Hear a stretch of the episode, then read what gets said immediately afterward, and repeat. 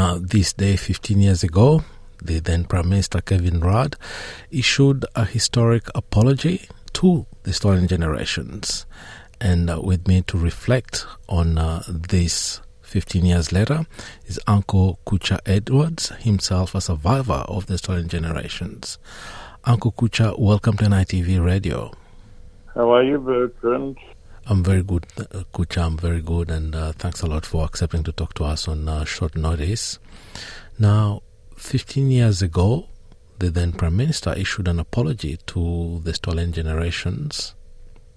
What's your reflection on uh, the apology 15 years later? Uh, 15 years ago, we uh, might have been 15 years and two days ago, we flew up to Canberra. Uh, my wife Fiona had organised uh, with a group of very close friends uh, to collect some money so that all my siblings could go up and a couple of nieces and nephews and uh, we flew up to Canberra. Uh, a journalist called, I hope I can mention his name, Michael Gordon, had come to my sister's house in Reservoir and he did an interview with uh, the entire family practically and a friend of ours who's a photographer, Justin McManus, uh, from The Age, came out to my sister's place and did a expose uh, leading into the apology. Two days later, we hop on a plane out at Tullamarine, and uh, it was a beautiful moment because uh, people were reading The Age front page, and uh, they were seeing my family on the front page, and, and I wasn't in that article. I was I was in the uh, I did an interview, but I wasn't uh, in the in the photo. So a lot of people were uh, acknowledging that my family was the one that was on the front page. And we we flew up to Canberra. Uh, we stayed at a uh, caravan park, uh, and my older brother, or our older brother, Reg was still alive. Uh, sister Alice was still alive, and um, we attended the apology on the lawn. And we took up photos of our mother and father and uh, Reg's photo of Reg's son, uh, Greg. Uh, and I need to acknowledge that Reggie's not his biological father, but he reared him up as his own. Uh, his, fa- his biological father, I hope I can mention his name, Mervyn Dow. And so we sat on the lawn and we listened to the to the apology, and uh, a lot of tears flowed, uh, and it was like a big sigh of relief. Something was going to change.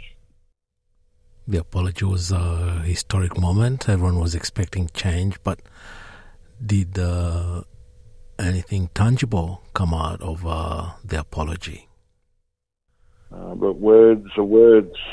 Action needed to come after the apology, and uh, nothing really came.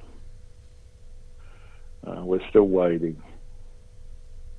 Uh, you know, buried our brother Reg, buried our sister Marie, uh, sister Marie, sister Alice, sorry, and uh, yeah, buried another brother, Alan.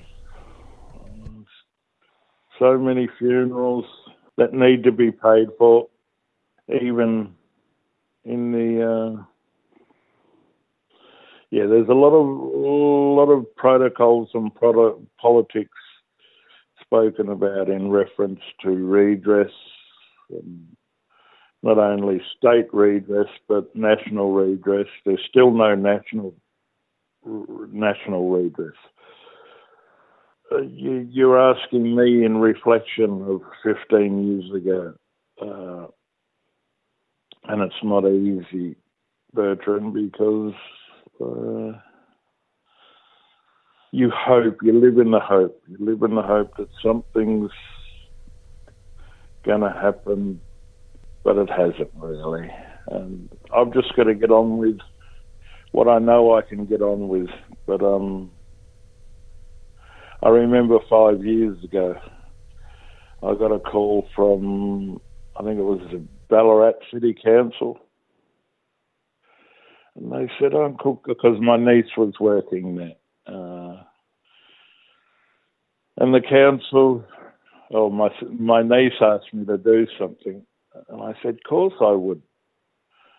And then uh, two weeks later, the council called me and said, uh, "Is that Uncle Kutcha Edwards?" I said, "Yes."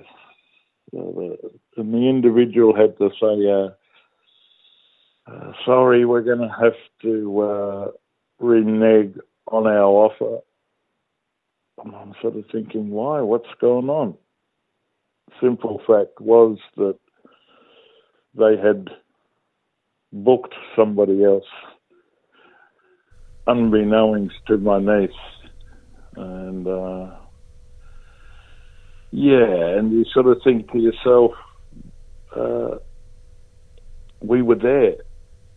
We not only lived through the experience of being taken off our parents and our country and taken away from our language and law and culture.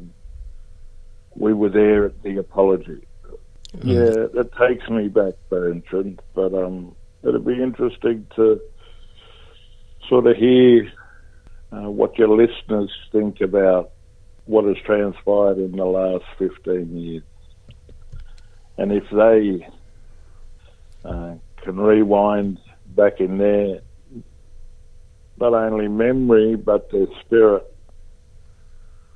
uh, to reflect on what today actually represents. Uh, and then we move on to Sorry Day, uh, 26th of May this year, and what will happen then. Sorry Day is also, you know, you're mentioning the word sorry. Another word that comes to mind is sorry business. You know, with, and I hope I'm okay by saying these names, my brother uh, Archie, you know, my big brother, uh, who was so synonymous with today and, and sorry day, and my little brother, Jackie Charles. You know, they both advocated for our, not only our people, but members of stolen generations, and, and uh, I reflect on that, Bertrand, and those two amazing spirits, and Ruby Hunter, and, and many more, you know. Yeah. So that, that's what I think about on a day like today. Both uh, names you named uh, sadly left yeah. us last year, and there yeah. was a, a, state apology, posthumous apology yeah. to Uncle Archie. Yeah. Yeah, in uh, Naarm in Melbourne, uh, just shortly before the end of the year. Yeah. And uh, so the scars, the pain, the hurt is still there. And how do you see things going forward? I've still got to do what I do, Bertrand. Yeah. It doesn't stop. Uh, I did a, uh, a function last night at Brunswick called uh, conversations with men. And the premise was you had to conversate with yourself as a child and what you would give that young child. Uh, what advice would you give that young child? And I had nothing prepared. All I said to that little 18 months old child was, uh, I sang to him in Mutti Mutti. And, uh, yeah, uh, uh, even thinking about it, Bertrand, uh, my spirit cries, you know, because that little boy didn't deserve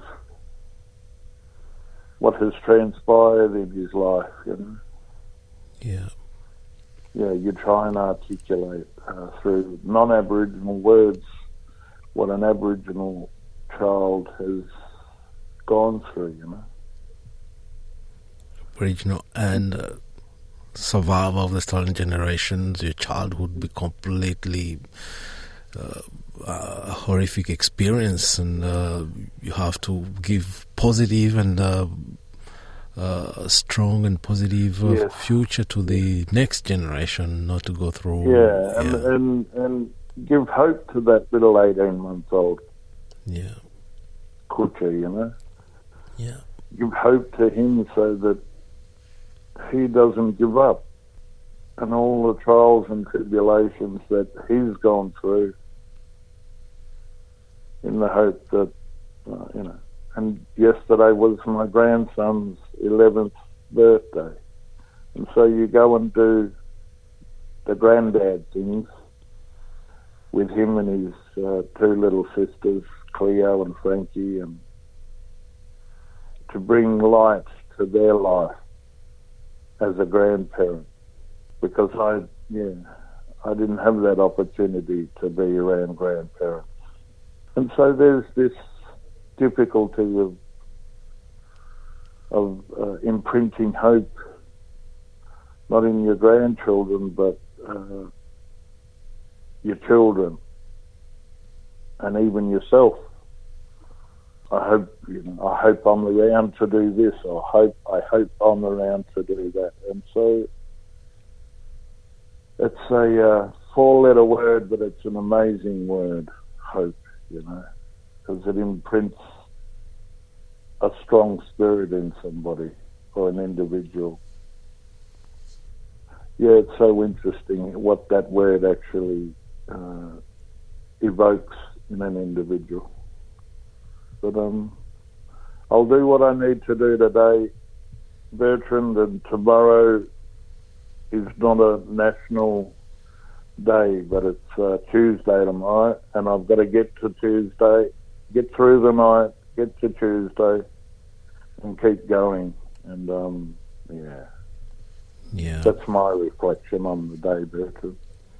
Thank you very much for sharing your reflection on uh, this uh, historic day and also sending out this message of hope.